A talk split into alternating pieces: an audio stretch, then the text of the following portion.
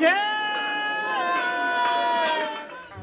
各位客官，里边请，欢迎来到法律小茶馆。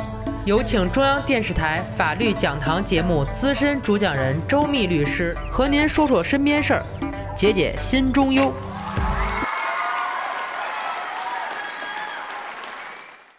今天说一个吃霸王餐的故事。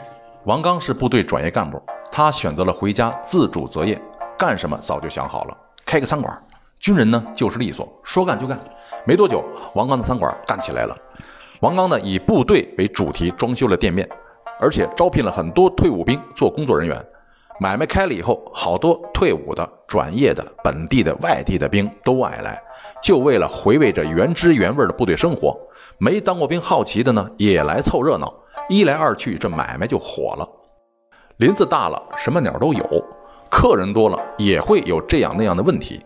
王刚对工作人员都交代了，对顾客一定要有耐心，只要不是胡搅蛮缠的，差不多就得了，不耽误生意为要紧。工作人员呢，执行的也很到位，所以一直以来饭店的生意和口碑都不错。一天盘点的时候啊，前台班长找到王刚，跟他说了一件事儿，说前段时间有桌客人在汤里发现了一根刷锅用的铁丝，当时王刚不在，班长电话请示王刚之后，就给那桌客人免了单。因为铁丝吃下去可能造成伤害，所以班长让后厨把铁丝做的刷锅器具全都换成了其他材质，避免再出现这种情况。这件事王刚知道，他呢是个急性子，就问：然后呢？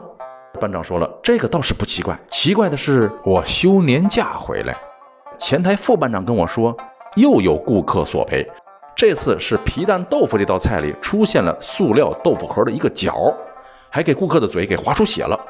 不光免单，还赔了他点钱。王刚说：“啊，我知道啊，难道不该赔吗？你小子怎么拖泥带水的？利索点前台班长说了：“报告营长，扎嘴的还是那小子。”我在这儿额外介绍一下啊，王刚他们店的工作人员，因为退伍军人比较多，加上王刚还是喜欢原来的称呼，所以饭馆的工作岗位还是按照部队那套来的。他还是营长。王刚问班长：“直接说，你是不是觉得有问题？”是，你说怎么办？班长说：“我觉得立刻安装摄像头，抓他小子一个现行。”说干就干，王刚让人在店里安装了好几个监控摄像头，形成了无死角的观察。一天晚上，王刚正在办公室，前台班长冲进来了，跟王刚说：“营长，那小子又来了。”王刚一下想到了之前的事儿，拉过班长耳语了几句，班长转身出门，王刚呢就坐到了监控前，盯着那桌客人。那桌顾客里啊，有一位男士，这家伙一边吃一边环视四周。王刚觉得这个人确实不像要好好吃饭的，更仔细地盯住了监控。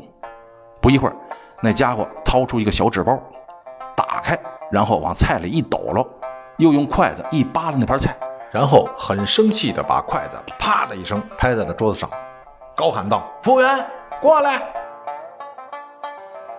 说到这里啊，我还要打断一下。这篇故事又长了，还得分成两期播出，那咱们就下回再说。如果您生活当中有什么烦心事儿、麻烦事儿，尽管来找我，我在法律小茶馆等着您。感谢周密律师的精彩评说，欢迎大家添加订阅法律小茶馆，给我们私信留言，聊一聊您身边的故事。